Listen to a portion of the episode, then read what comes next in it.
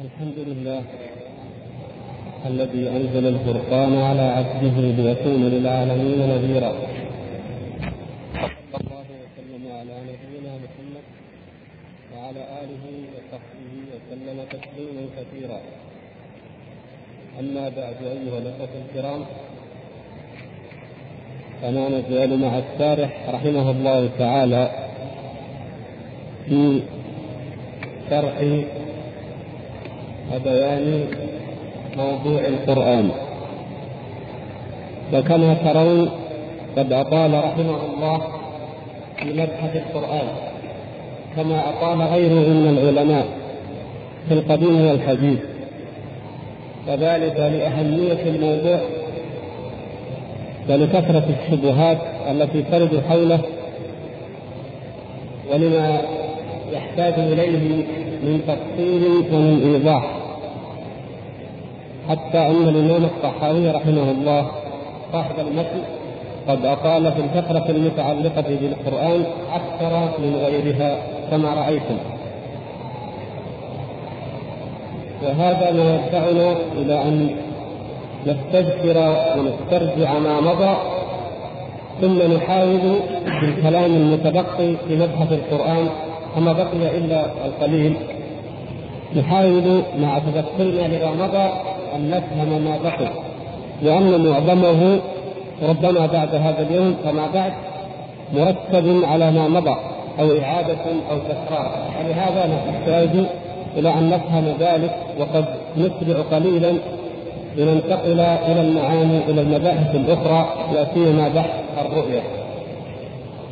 ونرجو من الإخوة الكرام بارك الله فيهم جميعا أن نستوعب ما مضى وما سيأتي بإذن الله وأن نعي ذلك ونسأل الله سبحانه وتعالى أن يوفقنا جميعا لما يحب ويرضى وأن ينفعنا بما نسمع وما نقول إنه سميع مجيب. وإن شاء الله كما ترون الزمن بدأ يتغير الخط ويتسع الوقت. وكثير من الإخوان كانوا يشكون من تقدم الوقت الذين لا يخرجون من الأعمال إلا في الساعة الثالثة وقد لا يصلون البيوت إلا الثالثة والنصف فكانوا يشتكون ويريدون أن يعود الموعد إلى الساعة الخامسة فإن شاء الله يعود إلى الساعة الخامسة ابتداء من الأسبوع القادم بإذن الله تعالى.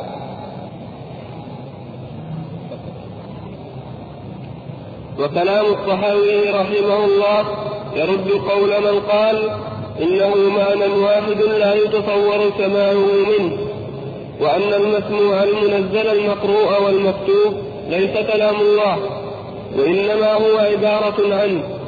فإن الطحاوي رحمه الله يقول كلام الله منه بدأ وكذلك قال غيره من السلف ويقولون منه بدأ وإليه يعود. وإنما قالوا منه بدأ لأن الجهمية من المعتزلة وغيرهم كانوا يقولون إنه خلق الكلام في محل. فبدأ الكلام من ذلك المحل فقال السلف منه بدأ أي هو المتكلم به فمنه بدأ لا من بعض المخلوقات كما قال تعالى تنزيل الكتاب من الله العزيز الحكيم وقال تعالى ولكن حق القول مني وقال قل نزله روح القدس من ربك بالحق ومعنى قولهم وإليه يعود أن يرفع من الصدور والمصاحف فلا يبقى في الصدور منه آية ولا في المصاحف كما جاء ذلك في عدة آثار. هذه الفقرة من كلام الشارح رحمه الله استمرار للرد على الحنفية أي المنتمين إلى المذهب الذي ينتمي إليه رحمه الله. القائلين بخلاف ما قال به الإمام أبو حنيفة وأصحابه المتقدمين فقالوا إن القرآن معنى واحد فقط معنى واحد هو لا في نفس الباري جل شأنه. فأما ما بين الدفتين ما في المصاحف المقروء والمسموع المكتوب فإنه عبارة عن كلام الله أو حكاية عنه. أو مجاز عنه إلى آخر ما قد سبق إيضاحه فهو الشارح رحمه الله يريد أن يثبت أن الإمام أبا جعفر الطحاوي هو على ما كان عليه الإمام أبو حنيفة وأصحابه المتقدمون لم يغير من ذلك شيئا بخلاف ما ذهب إليه السراح الماتريديون الذين تركوا العقيدة الطحاوية شرحا ماتريديا كما أن من المالكية من شرح عقيدة ابن أبي زيد المقدمة مقدمة ابن أبي زيد شرحا أيضا شرحوها شرحا أشعريا رغم وضوح سلفيتها. فالهوى قد لعب بالمتأخرين من الطرفين وفسروا كلام الأئمة وشرحوه بما يوافق ما ذهبوا هم إليه وما رغبوه وما مالوا إليه لا ما هو واضح من منطوق العبارات ومفهومها. فهو يرد عليهم بأن يقول إن قول الصحاوي رحمه الله منه بدأ منه بدأ. يرد على من قال إنه معنى واحد لا يتصور سماعه فهم يقولون إنه معنى واحد. وما دام معنى واحدا فلا يتصور أن يسمع كلام الله عز وجل. وإنما هذا الذي في المصاحف أو هذا المقروء المتلو عبارة عبر بها جبريل أو محمد صلى الله عليه وسلم أو حكاية أو نحو ذلك كما تقدم. فيقول إن هذا يرده العبارة المأثورة عن السلف والتي قالها الإمام أبو جعفر الطحاوي. هذه منه بدأ وإليه يعود. وهذه عبارة سلفية مأثورة. رددها العلماء من السلف والخلف من أهل السنة أن كلام أن القرآن كلام الله. منه بدأ وإليه يعود. ومعنى ذلك معنى منه بدأ أي أن أنه سبحانه وتعالى تكلم به على الحقيقة. هذا يرد وينفي كل الأقوال الأخرى المخالفة. فمنه بدأ أي ظهر كما سبق في أول الكلام. فهو سبحانه وتعالى الذي تكلم به على الحقيقة. لكن إذا قلنا إنه خلق الكلام في محل هذا الكلام المقروء أو المتلو كما يقول أولئك أنه خلقه في محل أو أنه عبر عنه غيره غير الله تعالى. فإذا قلنا جبريل هو الذي عبر عن كلام الله عن القرآن. فمعنى ذلك أن القرآن بدأ من من؟ من؟ جبريل ظهر من جبريل. إذا قلنا إنه خلقه في محل. أيا كان المحل؟ الشجرة مثلا كلام موسى وغيره. فمعنى ذلك أن القرآن بدأ أي ظهر في المحل الذي ابتدأ الظهور منه. فهذا رد على أولئك بالعقل الصحيح السليم بالنظر السليم المتأمل في آيات الله وفي كتاب الله وسنة رسول الله صلى الله عليه وسلم. فلهذا يقول الله تبارك وتعالى تنزيل الكتاب من الله العزيز الحكيم. أول سورة الجمعة. ويقول ولكن حق القول مني. ويقول قل نزله الروح القدس من ربك بالحق. وكثير من الآيات التي ستأتينا أيضا بعد في اخر الصفحة. كل آية في القرآن فيها تنزيل أو أنزل أو نزل مما يتعلق بالقرآن أو معظمها في تقريبا نجد أن فيها من الله. بأي صفة من صفاته؟ تنزيل من حكيم حميد أو تنزيل كتاب من الله العزيز الحكيم وما أشبه ذلك كما في أول الزمر أو غابر أو فصلت نحو ذلك. السجده كثير من آيات القرآن كلمة تنزيل النزول يأتي بعدها أنه من الله تأتي من ثم لفظ الجلاله أو أي صفة أخرى من صفات الله عز وجل. وكذلك في الأحاديث. وعلى ذلك درج السلف وفهم المفسرون قبل الاختلاف وقبل وقوع البدع أنه من الله سبحانه وتعالى. ولكن حق القول مني فهو الله تبارك وتعالى يقول ولكن حق القول مني فهو من الله تعالى ابتداء وظهورا فهو المتكلم به على الحقيقة. الذي أنشأ الكلام وقاله وتكلم به وابتدعه وظهر منه الكلام هو الله تبارك وتعالى. لم يرد في القرآن ولا في السنة ما يخالف ذلك ولم يفهم أحد من السلف من الصحابة أو التابعين وما بعدهم معنى آخر غير ذلك المعنى.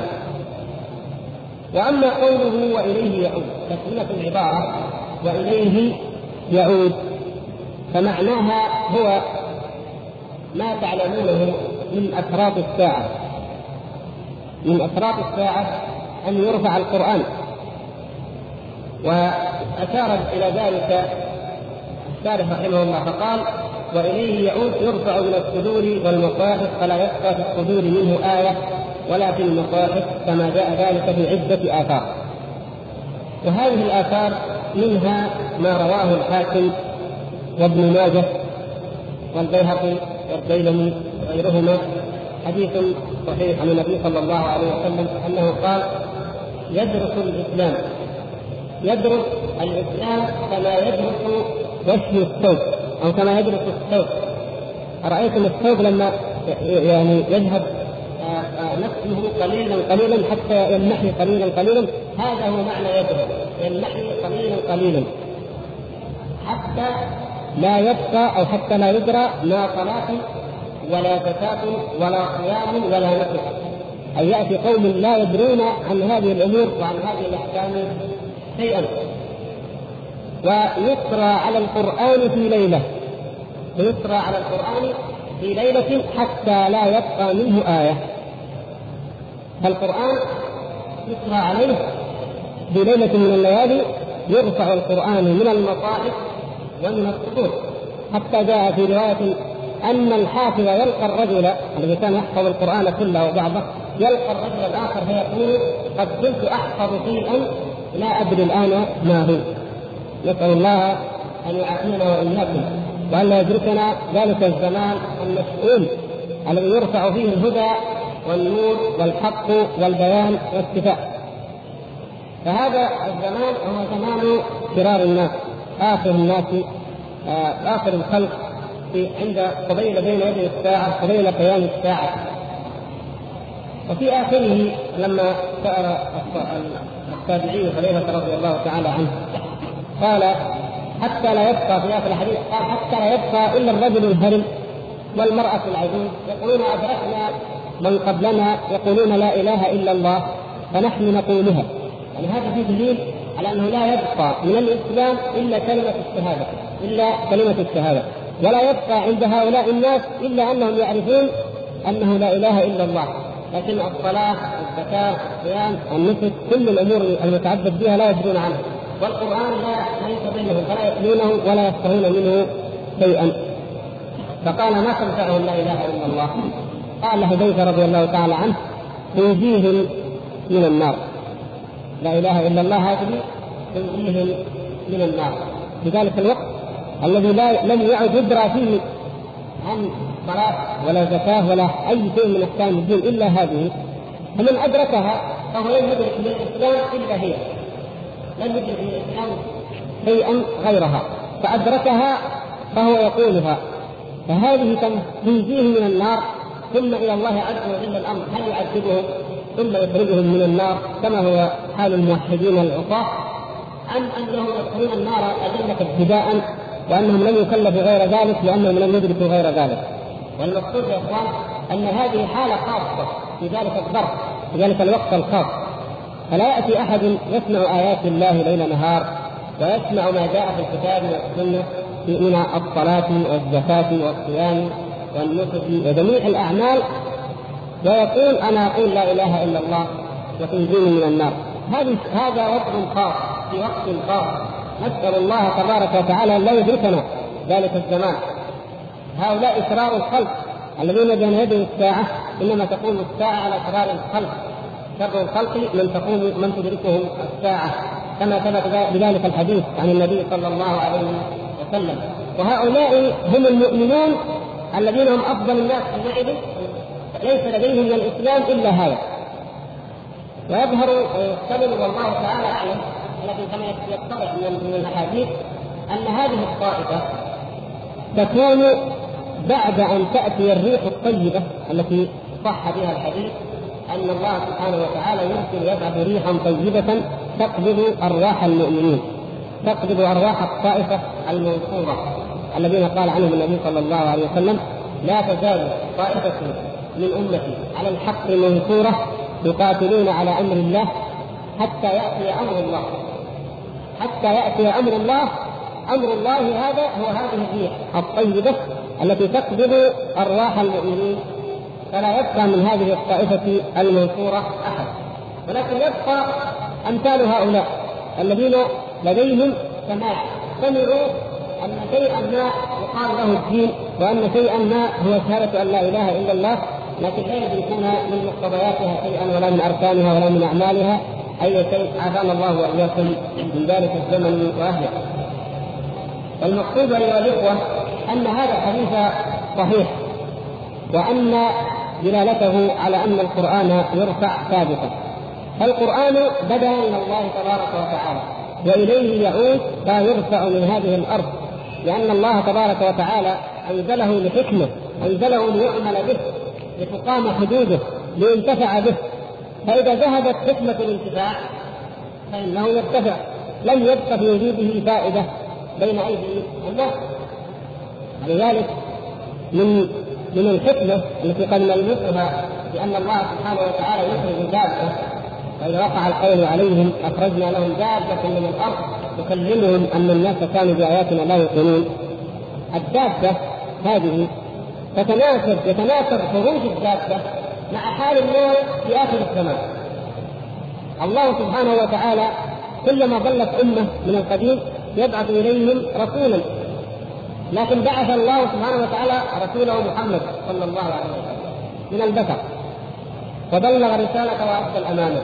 فلم يبقى في الإنسان لم يبقى هناك احتمال لإرسال رسول.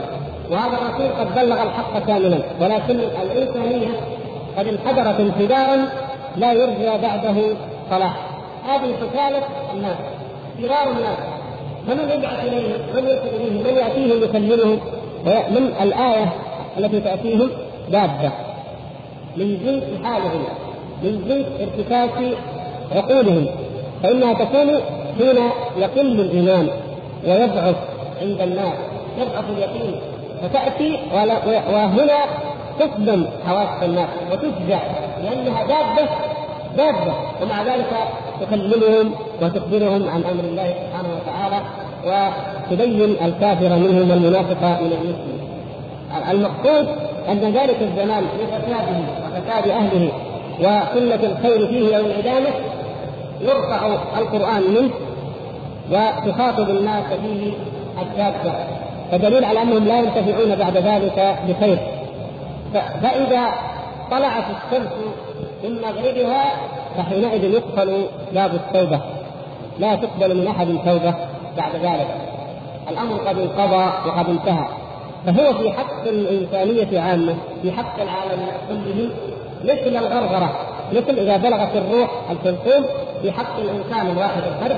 وقال الآن قال رب ارجعون أو قال كما قال فرعون آمنت أنه لا إله إلا الذي آمنت به بنو إسرائيل وأنا من المسلمين ذلك الوقت لا ينفع أن يسلم الإنسان وأن يقول لا إله إلا الله وأن يتوب من المعاصي. إنما التوبة على الله للذين يعملون السيئات وليست التوبة على الله للذين يعملون السيئات. حتى إذا حضر أحدهم الموت قال إني تبت الآن. ولا الذين يموتون وهم كفار. فللتوبه موضعها وللغنام موضعه هذه أخذنا ان نضيفها في هذا الوقت أو في هذه المناسبة. ونوصي أنفسنا وإخواننا بالإقبال على كتاب الله عز وجل وباغتنام هذه الفرصة ما دام بين أيدينا قراءة وفهما وحفظا وتدبرا وعملا ودعوة. لأن الإنسان لا يقدم الشيء قدره إلا إذا فات العافية لا يقدرها إلا إذا فاتت المال لا يقدره قدره إلا إذا ذهب. الفراغ لا يقدره قدره إلا إذا ذهب. فهذا القرآن لا الآن نغتنم الآن نغتنم الفرصه ونقرأ ما دام بين أيدينا. فإذا اهمل ثم أهمل وتمادى الاهمال فإنه يرفع بالكلية. نعوذ بالله أن يدركنا ذلك الزمان. وقوله بلا كيفية أي لا تعرف كيفية تكلمه به قولا ليس بالمجاز وأنزله على رسوله وحيا أي أنزله إليه على لسان الملك. فسمعه الملك جبرائيل من الله وسمعه الرسول محمد صلى الله عليه وسلم من الملك وقرأ على الناس. قال تعالى وقرآنا فرقناه لتقرأه على الناس على مكر ونزلناه تنزيلا. وقال تعالى نزل به الروح الأمين على قلبك لتكون من المنذرين. بلسان عربي مبين. وفي ذلك إثبات صفة العلو لله تعالى. وقد أورد على وقد أورد على ذلك أن إنزال القرآن نظير إنزال المطر أو إنزاله الحديث وإنزال ثمانية, ثمانية أزواج من الأنعام. والجواب أن إنزال القرآن فيه مذكور أنه إنزال من الله. قال تعالى حامين تنزيل الكتاب من الله العزيز العليم. وقال تعالى تنزيل الكتاب من الله العزيز الحكيم. وقال تعالى تنزيل من الرحمن الرحيم. وقال تعالى تنزيل من حكيم حميد. وقال تعالى إنا أنزلناه في ليلة مباركة إنا كنا منذرين. فيها يفرق كل أمر حكيم أمرا من عندنا إنا كنا مرسلين. وقال تعالى فأتوا بكتاب من عند الله هو أهدى منه ما أتبعه إن كنتم صادقين. وقال تعالى والذين آتيناهم الكتاب يعلمون أنه منزل من ربك بالحق. وقال تعالى قل نزله روح القدس من ربك بالحق. وإنزال المطر مقيد بأنه منزل من السماء. قال تعالى أنزلنا من السماء ماء طهورا والسماء العلو وقد جاء في مكان آخر أنه منزل من المزن والمزن السحاب. وفي مكان آخر أنه منزل من المعصرات. وإنزال الحديد والأنعام مطلق. فكيف يشبه هذا الإنزال بهذا الإنزال؟ فالحديد إنما يكون من المعادن التي في الجبال وهي عالية على الأرض. وقد قيل إنه كلما كان معدنه أعلى كان حديده أجود والأنعام تخلق بالشوالد المستلزم المستلزم إنزال الدؤثور الماء من أصلابها إلى أرحام الإناث. ولهذا يقال أنزل ولم ولم يقل نزل. ثم الأجنة تنزل من بطون الأمهات إلى وجه الأرض. ومن المعلوم أن الأنعام كانوا فحولها, فحولها إناثها عند الوقت. وينزل ماء الفحم من علو إلى رحم الأنثى وتلقي ولدها عند الولادة من علو إلى سفل وعلى هذا فيحتمل قوله وأنزل لكم من الأنعام من الأنعام وجهين. أحدهما أن تكون من لبيان الجنس الثاني أن تكون من لابتداء الغاية. وهذان الوجهان يحتملان في قوله جعل لكم من أنفسكم أزواجا ومن الأنعام أزواجا. تكملة كلام الشاعر كلام المؤلف رحمه الله بقوله بلا كيفية قولا يقول الشارح رحمه الله بلا كيفية أي لا تعرف كيفية تكلمه به وهذه قاعدة عامة معروفة بين جميعا في أي صفة من صفات الله عز وجل. أن الكيفية غير معقولة أو غير مجهولة أو مجهولة. كما قال ذلك الإمام مالك رحمه الله تعالى بن عبد الرحمن الكيفية الكيف غير معقول أو الكيف مجهول فنؤمن بالصفة أي إن كانت هذه الصفة. وأما الكيف فإننا لا نتخيله ولا نتصوره لأنه غير معقول. فالعقل البشري لا يدرك ذات الله تبارك وتعالى. والصفات وكيفية الصفات إنما هي فرع عن الذات. كما قلنا لا نستطيع إدراك الذات فكذلك الصفات. وهذا معنى مقرر معروف. أخذ الثالث من كلمة قولا ليس بالمجاز. شرحها بقوله ليس بالمجاز. يعني قولا تكلم الله به تعالى قولا. فليس مجازا ولا حكاية ولا عبارة. وأنزله على رسوله وحيا. الله سبحانه وتعالى أنزله أو سمعه جبريل عليه السلام من الله تبارك وتعالى وسمعه محمد صلى الله عليه وسلم من جبريل عليه السلام.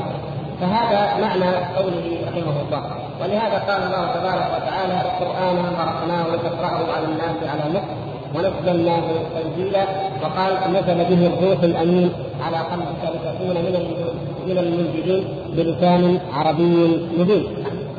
فالقرآن تكلم به الله تبارك وتعالى وسمعه منه جبريل ثم بلغه جبريل إلى محمد صلى الله عليه وسلم وسمعه منه كما قال وإذا قرأناه فاتبع قرآنه.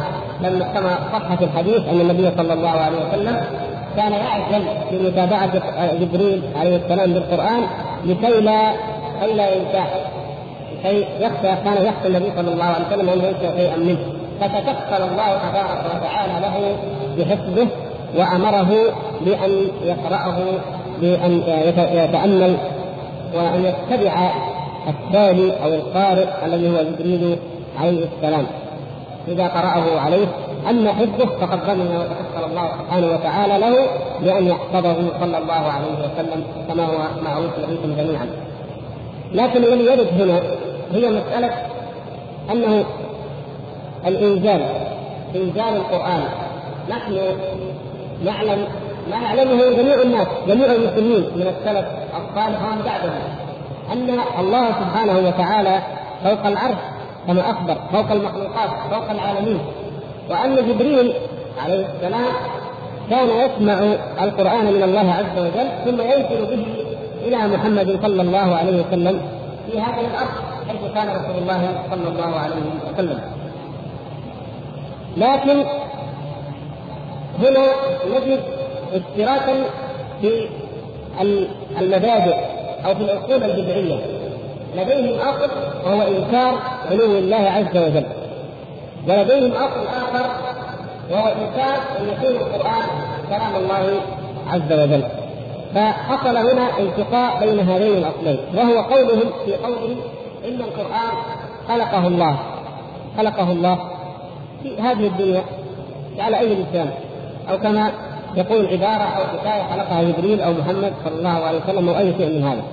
فأشكل عليهم الآيات التي فيها أنزل أو نزل أو نزل به الروح الأمين وما أشبهها من الآيات التي تدل على المعنيين.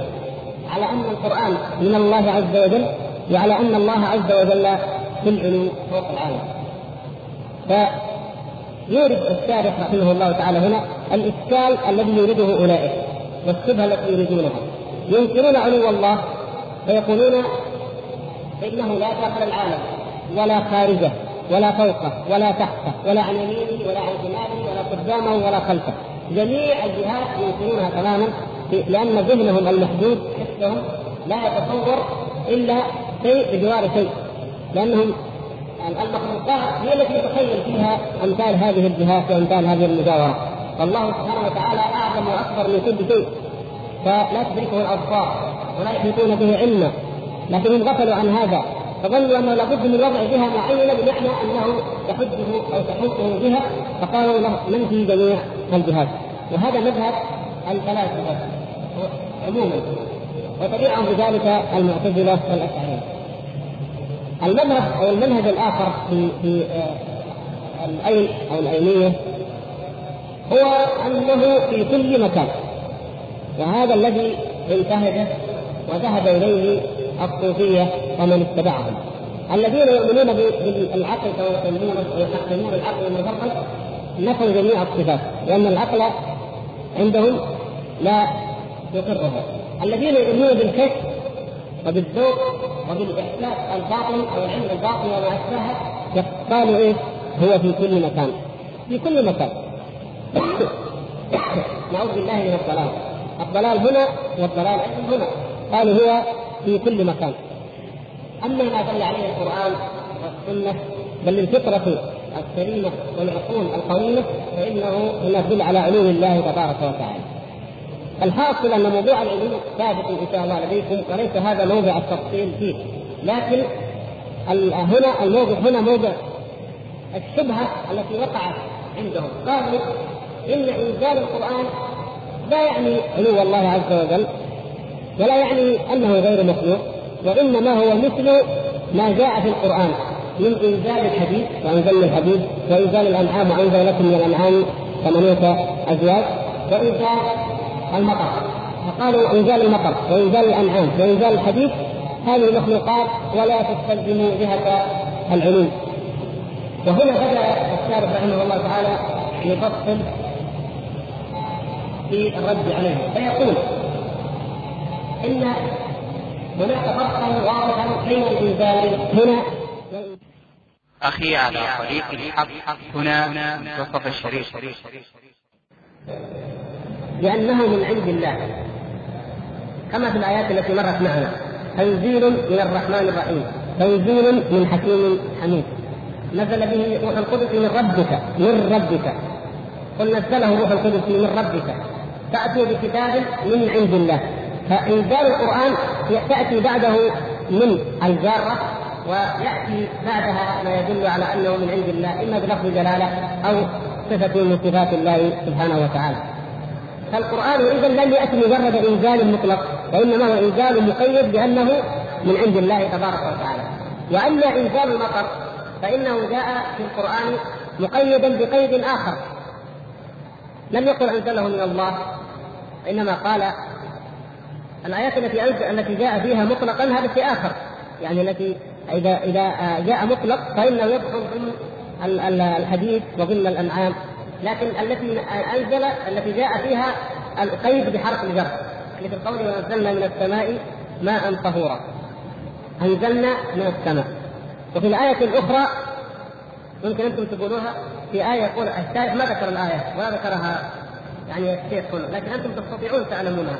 وقد جاء بمكان آخر أنه منزل من المزن. أيوه فتح الله نعم. أنتم أنزلتموه من المزن. أم نحن المزن؟ هذه الصورة كيف؟ الواقع. طيب. ويقول وفي مكان آخر أنه منزل من المعصرات ما أنت الزاجة في سورة؟ عم اذا عندنا في القرآن ثلاثة مواضع لنزول المطر. من السماء من المزن من المعصرات ثلاثة. فلو تأملنا هذه لوجدنا أن العلو فيها واضح. من السماء السماء هي العلو. السماء هي العلو. تطلق السماء على معنيين. معنى الجرم المعروف والسماء ذات البروج. هذه ذات البروج. هذه السماء التي هي الجرم أو الجسم الذي له أبواب وفيه الملائكة وصفاته الأخرى المعروفة. وتطلق بمعنى العلو أي شيء عالي تقول في السماء. هذه المروحه في السماء يعني فوق. نقول السحاب في السماء. ما معنى السحاب في السماء؟ يعني فوقنا. في العلو فقط. لا يعني أنه في نفس جرم السماء. القمر في السماء. وجعل والقمر في جنة. فنقول وجعل تبارك الذي جعل في السماء بروجا وجعل فيها سراجا وقمرا منيرا فالسراج الذي هو الشمس والقمر في السماء أي في العلو في جهة العلو ولا يعني ذلك أنه منتصف لنفس جرم السماء وإنما هو في الفضاء في جهة السماء أي في العلو. فالسماء في لغه العرب تطلق على العلو. اذا المعنى المعنى الأول انزلنا من السماء ماء طهورا الآية الأولى واضح. السماء المطر نزل من علو إلى أسفل. اذا هنا إثبات للعلو. فالعلو أيضا وارد كما إن القرآن أنزله الله سبحانه وتعالى وهو عال على مخلوقاته ونزل به جبريل إلى محمد صلى الله عليه وسلم. اذا المعنيان يعني ليس متناقضين بل متفقان. كذلك من المزن أو من المعطرات. المزن والمعطرات هي السحب التي ينزل المطر منها بإذن الله تبارك وتعالى. وهذه أيضا كما تشاهدون وتعلمون أنها ينزل المطر منها من فوق من من العلو إلى الاسفل وهذا أيضا يتفق مع نزول الوحي من جبريل عليه السلام إلى محمد صلى الله عليه وسلم وجبريل تلقاه من الله عز وجل. اذا كل هذه المعاني لا إشكال فيها بل هي متفقة على العلو أن النزول يكون من علو إلى سفل أو الإنزال. يبقى ماذا؟ يبقى إنزال الحديث وإنزال الأنعام. إنزال الحديث والأنعام جاء في القرآن مطلقا. جاء مطلقا لم يرد مقيدا. يعني لم يقيد منه من كذا إنما إنزال مجرد إنزال. الحديث وكذلك الأنعام. فهذا أول فرق أول فرق واضح بين إنزال القرآن وبين إنزال الحديد والأنعام. أن إنزال القرآن جاء مقيدا وأن إنزال الحديد والأنعام جاء مطلقا عاما. ثم لو تأملنا فيه لوجدنا فيه مناسبة أيضا في كونه من العلو إلى الأسفل كما ذكر الشارح هنا وهناك أوجه هناك وجه يبدو أنه أرجح مما ذكر الشارح رحمه الله تعالى. نشرح اولا ما ذكر ثم ندخل الوجه الآخر. يقول إن الحديد إنما يكون من المعادن التي في الجبال. وإنه كلما ارتفع الجبل كلما ارتفع المعدن أو المنجم كان الحديد أزود. فهذا يحتمل أيضا نفس الشيء أن الحديد يستنزل من الجبال ثم يستخدم. وأما الأنعام فإن الإنزال إنزال الأنعام يكون بنوعين يمكن يفسر على معنيين. أو اولا أو الأول إنزال الماء النطفة التي خلق الله سبحانه وتعالى منها هذه الأنعام. إنزالها من الذكر إلى رحم الأنثى وهذا يقول أيضا كما قرأتم سمعتم من العلو إلى الأسفل. أو أنه انزال الأنعام أنه عند الولادة. عند الولادة فإن الأنثى من الأنعام ينزل المولود الجنين ينزل من الأعلى إلى الأسفل إلى الأرض أيضا. فايضا النزول هنا وارد ويعني احتمال أو وجود علو ووجود سفل هذا أيضا وارد حتى في الحديث وحتى في الأنعام. الذي يبدو أنه مترجح والله تعالى أعلم في نظري أن الإنزال إنزال جميع النعم أن الله سبحانه وتعالى يمتن علينا بإنزال جميع النعم التي ينعم بها علينا. الرزق منزل من عند الله سبحانه وتعالى عامة الرزق عامة قل أرأيتم ما أنزل الله لكم من رزق فجعلتم منه حلالا وحراما. وأمثال ذلك الآيات كثيرة. وأنزلنا من السماء رزقا. الرزق عموما سواء المطر وسواء الأنعام وسواء الحديد وغير ذلك الفضل كله من عند الله عز وجل. وخزائن ذلك عند الله تبارك وتعالى. وإن من شيء إلا عندنا خزائنه. وما ينزل إلا بقدر معلوم. فكل شيء خزائنه عند الله عز وجل. كل رزق وكل خير وكل فضل خزائنه عند الله عز وجل. وينزل بقدر معلوم. متى يشاء؟ أين يشاء؟ كيف يشاء؟ سبحانه وتعالى. فإذا الحديث هذا مما نزله الله سبحانه وتعالى من خزائنه. الذهب الفضة كل أنواع الخيرات الزروع الحرث الأنعام. كلها من فضل الله وكلها أنزلها الله سبحانه وتعالى من خزائنه ومن عنده سبحانه وتعالى. كيفية الإنزال؟ الله سبحانه وتعالى هو أعلم بذلك. كيف ينزل؟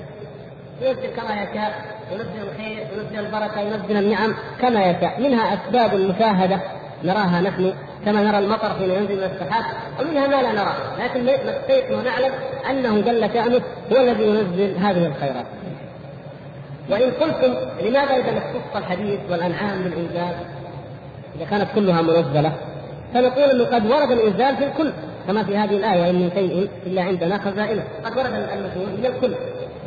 وأن يعدد الله سبحانه وتعالى أو يخص شيئا ما بالإنزال فهذا فيه زيادة فضل وتأكيد لهذا الشيء خصوصية لهذا الشيء. لأن الحديث أساس من أساسيات حياة الإنسان. في القديم والحديث لو تأملنا لوجدنا أن الحديث من أساس ما يعتمد عليه الإنسان في حياته في الحرب وفي الزراعة في العصر الصناعي هذا ظاهر جدا كما ترون. ففي جميع العصور لا يستغنى عن الحديث فميزته مهمة. ولا سيما في القتال وفي الجهاد الذي الآية نزلت في به بأس شديد ومنافع للناس فالله سبحانه وتعالى أنزل الكتاب وأنزل الميزان وأنزل الحديث أي أنزل الحق الذي يعلم تعلمه الأفهام والعقول السليمة وأنزل أيضا الحديث ليرجع العقول المنحرفة والقلوب المريضة والميتة ليردها إلى الحق. والأنعام أيضا من أعظم نعم الله عز وجل. لا قرابة أن تختص بالذكر لأن من أعظم نعم الله هذه الأنعام. انظروا إلى اللبن وحده لبن الأنعام فضلا عن اللحم وغير ذلك. كم يستق منه من أنواع الغذاء من اصناف من الاجزام وأصناف من الزبدة ومن الأدوية ومن الفيتامينات ومن أمور لا تحصى فإذا من أساسيات الحياة والنعم هذه الأشياء واختصها الله تبارك وتعالى بذلك وذكرها منفردة لنعرف عظم النعمة بها من الله تبارك وتعالى. أقول هذا الذي يترجح لي أنا والله تعالى أعلم أن الإنزال عام في جميع الرزق وفي جميع الفضل كما صرح بذلك الله تبارك وتعالى وأن الحديد أو الأنعام أو غير ذلك فإنه انها كلها كل هذا الفضل والرزق منزل من عند الله. حتى لو قلنا إن الله سبحانه وتعالى أنزل الأصل ثم تناسل ذلك على الأرض هذا لا لا إشكال فيه أو أنزل آه، يعني جملة الرزق الذي ينزله تبارك وتعالى من فضله مثل ما نرى الآن أننا نشاهد في الأرض أن الجو يكون صخرا فيأتي السحاب فينزل المطر فنرى الماء. وقد نحفر في مكان ما فلا نجد الماء. وبعد حين من الدار يكتشف وجود الماء أو يظهر ذلك الماء. فرزق الله عز وجل يأتي بوسائل نعلمها ووسائل لا نراها ولا نعلمها. ومنه هذه المعادن وهذه الخيرات. وهذه الكنوز التي في الأرض فإن الله عز وجل متى ما شاء سلبها منها واذا شاء أنزل فيها من الذهب والفضة والخير والكنوز ما لا نستطيع أن ندرك كيف انزله جل شأنه. هذا هو المراد الذي يتضح به أن الإنزال والنزول حقيقي في كل هذه الأمور وأنه لا شبهه لأولئك في نفي علو الله عز وجل من جهة ولا في نفي أن القرآن كلام الله عز وجل منزل غير مخلوق من جهة أخرى. وقوله وصدقه المؤمنون على ذلك حقا الإشارة إلى ما ذكره من التكلم على الوجه المذكور وإنزاله أي هذا قول الصحابة والتابعين لهم بإحسان وهم السلف الصالح وأن هذا حق وصدق وقوله وأيقنوا أنه كلام الله تعالى بالحقيقة ليس بمخلوق ككلام البرية رد على المعتزلة وغيرهم بهذا القول ظاهر. وفي قوله بالحقيقة رد على من قال إنه معنى واحد قام بذات الله لم يسمع منه وإنما هو الكلام النفساني. لأنه لا يقال لمن قام به الكلام النفساني ولم يتكلم به أن هذا كلام حقيقة. إن هذا كلام حقيقة وإلا للزم أن يكون الأخرس متكلما. ولزم أن لا يكون الذي في المصحف عند الإطلاق هو القرآن ولا كلام الله ولكن عبارة عنه ليست هي كلام الله. كما لو أشار أخرس إلى شخص بإشارة فهم بها مقصوده فهم بها مقصوده فكتب ذلك فهم بها مقصوده فكتب ذلك الشخص عبارته عن المعنى, عن المعنى الذي أوحاه إليه ذلك الأخرس فالمكتوب هو عبارة ذلك الشخص عن ذلك المعنى. وهذا المثل مطابق غاية المطابقة لما يقولونه. وإن كان الله تعالى لا يسميه أحد أخرس لكن عندهم أن الملك فهم منه معنى قائما بنفسه. لم يسمع منه حرفا ولا صوتا بل فهم معنى مجردا. ثم عبر عنه فهو الذي أحدث نظم القرآن وتأليفه العربي. وأن الله خلق في بعض الأجسام كالهواء الذي هو دون دون الملك دون الملك في هذه العبارة. ويقال لمن قال إنه معنى واحد هل سمع موسى عليه السلام جميع المعنى أو بعضه؟ فإن قال سمعه كله فقد زعم أنه سمع جميع كلام الله وفساد هذا ظاهر. وإن قال بعضه فقد قال يتبعض. وكذلك كل من كلمه الله أو أنزل إليه شيئا من كلامه. ولما قال تعالى للملائكة إني جاعل في الأرض خليفة ولما قال لهم اسجدوا لآدم وأمثال ذلك هل هذا جميع كلامه أو بعضه؟ فإن قال إنه جميعه فهذا مكابرة وإن قال بعضه فقد اعترف بتعدده. بقي الفقرة الأخيرة قوله وعلى هذا فيحتمل قوله فيحتمل قوله وأنزل لكم من الأنعام وجهين. أحدهما أن تكون من لبيان الجنس والثاني أن تكون من لابتداء الغاية وقال أيضا هذان الوجهان يحتملان في قوله جعل لكم من أنفسكم ازواجا ومن الأنعام ازواجا. هذا كلام من من التفسير في تفسير هذه الآية. على كلا التوجيهين المعنى واضح ولا إشكال فيه. فاذا كانت من لبيان الجنس كما نقول أنزل لكم من الأنعام ثمانية أزواج فتختلف عن كونها لابتداء الغاية في المعنى. يعني من لبيان الجنس أي جنس المنزل هو الأنعام. كأنه قال وأنزلنا لكم أو أنزل لكم الأنعام. كأنه قال وأنزل لكم الأنعام. لكن بين بعدين قال وأنزل لكم من الأنعام ثمانية أزواج. فهذه لبيان الجنس. وإن كان بابتداء الغاية فمعنى ذلك أن الثمانية الأزواج هي تبتدئ مبتدئة من الأنعام. من هذه الأنعام تتكون الأجناس أو الأزواج الثمانية. فهذه من المعاني الدقيقة معاني معاني الحروف في الجملة من الأمور الدقيقة. ولكن كلا الوجهين محتملان والمعنى واضح على كلا الوجهين. فالله سبحانه وتعالى هو الذي أنزل هذه الأنعام وهذه الأنعام منها هذه الأزواج الثمانية أو هذه الأزواج التي هي الأنعام فهي أيضا من الأنعام أي تبتدأ منها. فهذا هذه الفقرة الأخيرة التي احببنا أيضا زيادة إيضاحها. لأن من تأتي لبيان الجنس تأتي لابتداء الغاية تأتي للتبعيد تأتي زائدة إلى غير ذلك من المعاني المعروفة في اللغة وفي علم التفسير. فهنا هذه الآية يجوز فيها الآية يجوز فيها الوجهان وعلى كل الوجهين معنى العلوم هو كما سبق لا ينتقد. ولله الحمد. وهذا هو الذي يهمنا هنا معنى العلوم. ثم بين أن مذهب السلف الصالح هو أنهم صدقوا بذلك أي بكون القرآن كلام الله منزلا غير مخلوق حقا وآمنوا به وأنهم آمنوا بذلك بالحقيقة. وفي قوله بالحقيقة تأكيد في الرد على القائلين بأنه معنى واحد قائم بالذات. معنى واحد هو المعنى النفسي القائم بذات الباري سبحانه وتعالى. لم يتكلم به ولم يسمعه منه الملك فضلا عن أنه سمعه غير الملك. ولهذا عاد فالزمهم بما قد سبق أن ذكر وهو أن إثبات الكلام النفسي يلزم منه أن يكون الاخرس متكلما. وهذا واضح.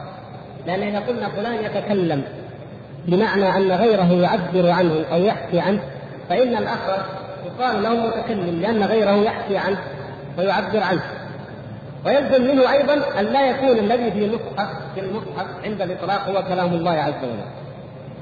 الماتريدية والأشعرية الذين أصل مذهبهم ابن كلاب يلزمهم أن يقولوا إن هذا ليس كلام الله. وقد ذكرنا لكم أظنكم لا لم تنسوا إن شاء الله ذكرنا أنهم يقولون إن القرآن الذي في المصحف مخلوق. هذا هذا مذهبهم الباطل ولكنهم قالوا لا يقال ذلك إلا في مقام التعليم ما يقال أمام العامة حتى لا يفهموا أن معتزله نحن نخالف المعتزلة ونقول هناك كلام نفسي وكلام لفظي لكن يقال في مقام التعليل أن هذا الكلام المقروء المسموع المكتوب هذا مخلوق وأما النفسي فإنه غير مخلوق فهذا مذهبهم الكلابية الذي تفرع منها الأشعرية والماتريديه هذا هو مذهبهم يرد عليهم بانه مثل هذا بمثل هذا المثال. لو أن إنسان اخرس أبكم لا يتكلم أشار بيده إلى إنسان ففهم هذا المشار إليه فهم ماذا يريد هذا الأبكم أو هذا الأخر. بعض الناس يكتب رسالة لإنسان أخرس كما تعلمون يقول له يأشر ليفهم فيكتب ما يريد.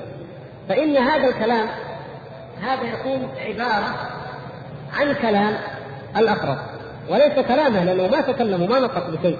لكنه فعلا عبارة عن كلامه القائم بنفسه فهذا بالضبط ما ينطبق على الله تعالى الله عن ذلك علوا كبيرا وعلى كلامه إذا قلنا بمذهب الاشعريه والماتريديه نفس الكلام. أن الملك لم يسمع حرفا ولا صوتا وإنما فهم معنى فعبر هو عنه بالكلام أو عبر عنه بهذا الذي كتب. كما لو قلنا إن موسى عليه السلام كتب كلام الله. الله عز وجل لا يتكلم كما يقول.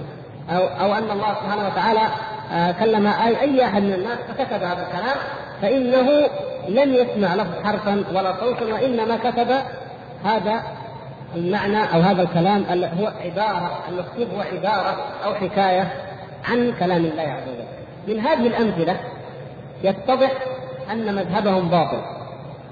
ولم يقولوا إن الله اخرج نعم كما ذكر الشارع هم لم يقولوا ذلك ولا يلتزمون ذلك. يقول لا لا لا نقول ابدا هذا الكلام. فنقول هذا الكلام هذا لازم لكم. هذا لازم لكم. لو تأملتم. فإنه لا فرق بين هذين المثالين. فلا بد أن تثبتوا إذا أنه سبحانه وتعالى يتكلم حقيقة وأن الملك يسمع منه الكلام على الحقيقة ثم ينقله إلى الرسول الذي يسمع منه. وأيضا القول بأنه خلقه في دون الملك نفس الشيء أنه خلقه في الهواء أو بأي شيء آخر كما يقول بعضهم. وقد سبق إيضاح ذلك. ثم يرد برد بحجة عقلية قوية. يقول أنتم يا طلابية من أشعرية وماتريدية تقولون إنه معنى واحد إن القرآن معنى واحد. كما أوضحنا ذلك كما تذكرون أنه الخبر والأمر والنهي كل واحد. لذلك قلنا هذا الكلام معناه أن نقول هو الله أحد مثل ولا تقربوا الزنا. هذا غير غير معقول لكنهم يقولون ذلك معنى واحد. إن عبر عنه بالعربية كان قرآنا أو بالعبرانية كان توراة أو بالسبعية كان إنجيلا إلى آخر ما يفصلون في كتبهم فيقول نسألهم سؤال واضح. ما الذي سمع موسى عليه السلام من ربه عز وجل لما كلمه؟ إن قالوا سمع جميع كلام الله لأنه معنى واحد لا يتجزأ لا لا يتبعض قال إن سمع جميع كلام الله هذا واضح البطلان. وإنما سمع بعضه. وإن قالوا سمع البعض قلنا إذا قد أقررتم أنتم بالتبعد وبالتعدد فقد ناقضتم أنفسكم. وهذا اعتراف منكم بأن قولكم باطل أنه معنى واحد لا يتبعض ولا يتعدد قائم بالنفس. ثم نقول هل سمع موسى عليه السلام كل ما في نفس الله سبحانه وتعالى؟ هذا شيء الله سبحانه وتعالى لا لا أحد يحيط بعلمه أبدا. فعلمه سبحانه وتعالى فوق إدراك كل إنسان. والله عز وجل إذا كلم إنسانا فإنما يكلمه في شيء قليل جدا بالنسبة لكلامه عز وجل الذي لو كان البحر مدادا له ونفذ البحر بل تنفذ سبعة ابحر ولم تنفذ كلماته سبحانه وتعالى. فإذا يسمع شيئا قليلا جدا من كلام الله عز وجل. وأنتم على قولكم إنه معنى في النفس. هل يفهم جميع معاني المعنى كل كل ما في نفس الله عز وجل.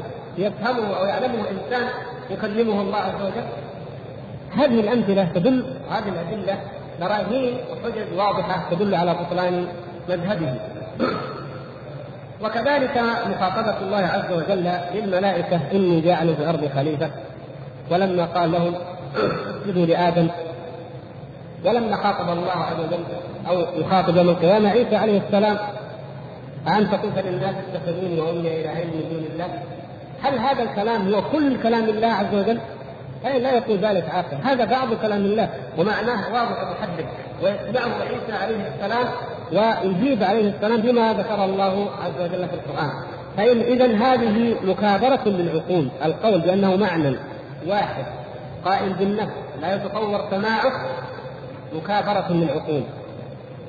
ولو أنكم يا أخوان تقرؤون ربما منكم من يقرأ في الحواشي حواشي العضدية والمسجدية التعليق على هذا الكلام لوجدتم الألغاز المعماة المعقدة في شرح معنى الكلام وأن الله تكلم وما معنى الكلام وكلام النفس والله أشياء غريبة جدا جدا.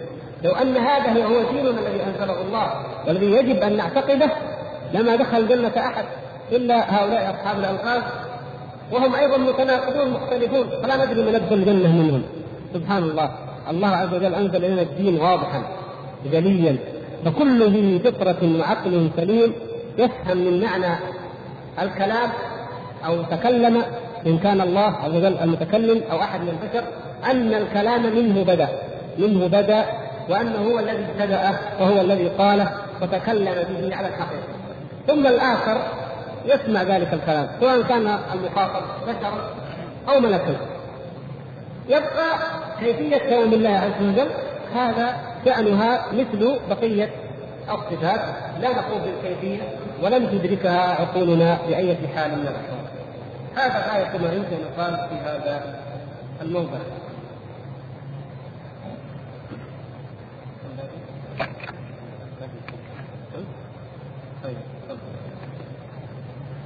وللناس في مسمى الكلام والقول عند الإطلاق أربعة أقوال. أحدها أنه يتناول اللفظ والمعنى جميعا كما يتناول لفظ الإنسان الروح والبدن معا وهذا قول السلف. الثاني اسم اللفظ فقط والمعنى ليس جزء مسمى ليس جزء مسمى بل ليس جزء مسمى بل هو مدلول مسمى. وهذا قول جماعة من المعتزلة وغيرهم. الثالث أنه اسم للمعنى فقط وإطلاقه على اللفظ مجاز لأنه دال عليه. وهذا قول وهذا قول ابن كلاب ومن اتبعه. الرابع أنه مشترك مشترك بين اللفظ والمعنى. وهذا قول بعض المتأخرين من الكلابية. ولهم قول خامس يروى عن أبي الحسن أنه مجاز في كلام الله حقيقة في كلام الآدميين لأن حروف الآدميين تقوم بهم. فلا يكون الكلام قائما بغير المتكلم بخلاف كلام الله. فإنه لا يقوم عنده بالله فيمتنع أن يكون كلامه وهذا مبسوط في موضعه. وأما من قال إنه معنى واحد هذه هذا استطراد لكن لا بأس أن نعرفه. ولا هو ليس من هو من فضول العلم لأنه خوض في أمور فلسفية في الحقيقة. يعني جلسوا تأملوا قالوا طيب الكلام إطلاق الكلام حقيقة الحقيقة فيه والمجاز هل الكلام حقيقة هو اللفظ؟ يعني مجرد مثلا. هذه الألفاظ هي الكلام. وإلا كتب أو الكلام يطلق على اللفظ بمعناه. اللفظ والمعنى أنه كتب الذي هي الحروف والمعنى مع بعض دون فصل بينهما أو يطلق على واحد منهما. هذا من التفصيل الذي خاض فيه المتأخرون. آه انقسموا إلى أربعة أقوال. وأيضا ذكر الشارح قولا خامسا في ذلك. القول الأول ما عليه السلف الصالح وما عليه العقلاء من الناس أجمعين أن الكلام يتناول اللفظ والمعنى معا بدون تفصيل. كما أن كلمة إنسان تتناول البدن والروح. لما نقول إنسان يعني هذا الذي أمامنا بجسده ببدنه وبروحه يعني بالجانب الظاهر منه وبالجانب الخفي أو الجانب الباطن منه. فالكلام يشمل آه الحروف الصوت الذي يصدر من الحلق والحرف مع المعنى أيضا المقترن به ولا انفكاك ولا انفصال بينها. فهذه يشملها جميعا أنها كلام. الطرفان الآخران تقابلا وتضادا. فقال الأولون أنه اللفظ. قالوا الكلام في الحقيقة هو اللفظ فقط مجرد الحروف مجرد الهواء الذي يخرج من الأجهزة الصوتية هذا هو الكلام. وأما المعنى فهذا يطلق عليه بالمجاز أو هو مجنونه وهذا مذهب المعتزلة. أو جماعة منهم. خالفهم الأشعرية بالضد. قالوا الكلام بالحقيقة هو المعنى. وأما الألفاظ التي تخرج فهذه لا تسمى كلاما إلا مجازا. طائفة من الأشعرية الكلابية قالوا إنه مشترك بين اللفظين كيف يعني مشترك؟ إيش الفرق؟ ما الفرق بين مذهب السلف وبين المذهب المذهب الرابع؟ ما الفرق بين قول السلف إنه يتناول اللفظ والمعنى جميعا وبين المذهب الرابع أنه مشترك بين اللفظ والمعنى. الفرق يا إخوان أن السلف يقولون إنه يتناول اللفظ والمعنى معا بدون انفصال. فإذا قلنا كلمة أو متكلم فإنه يعني قال بحرف وصوت مع المعنى الذي يقصده ذلك المتكلم معا. ما في انفصال بينهم. لكن هؤلاء يقول مشترك بين اللفظ والمعنى.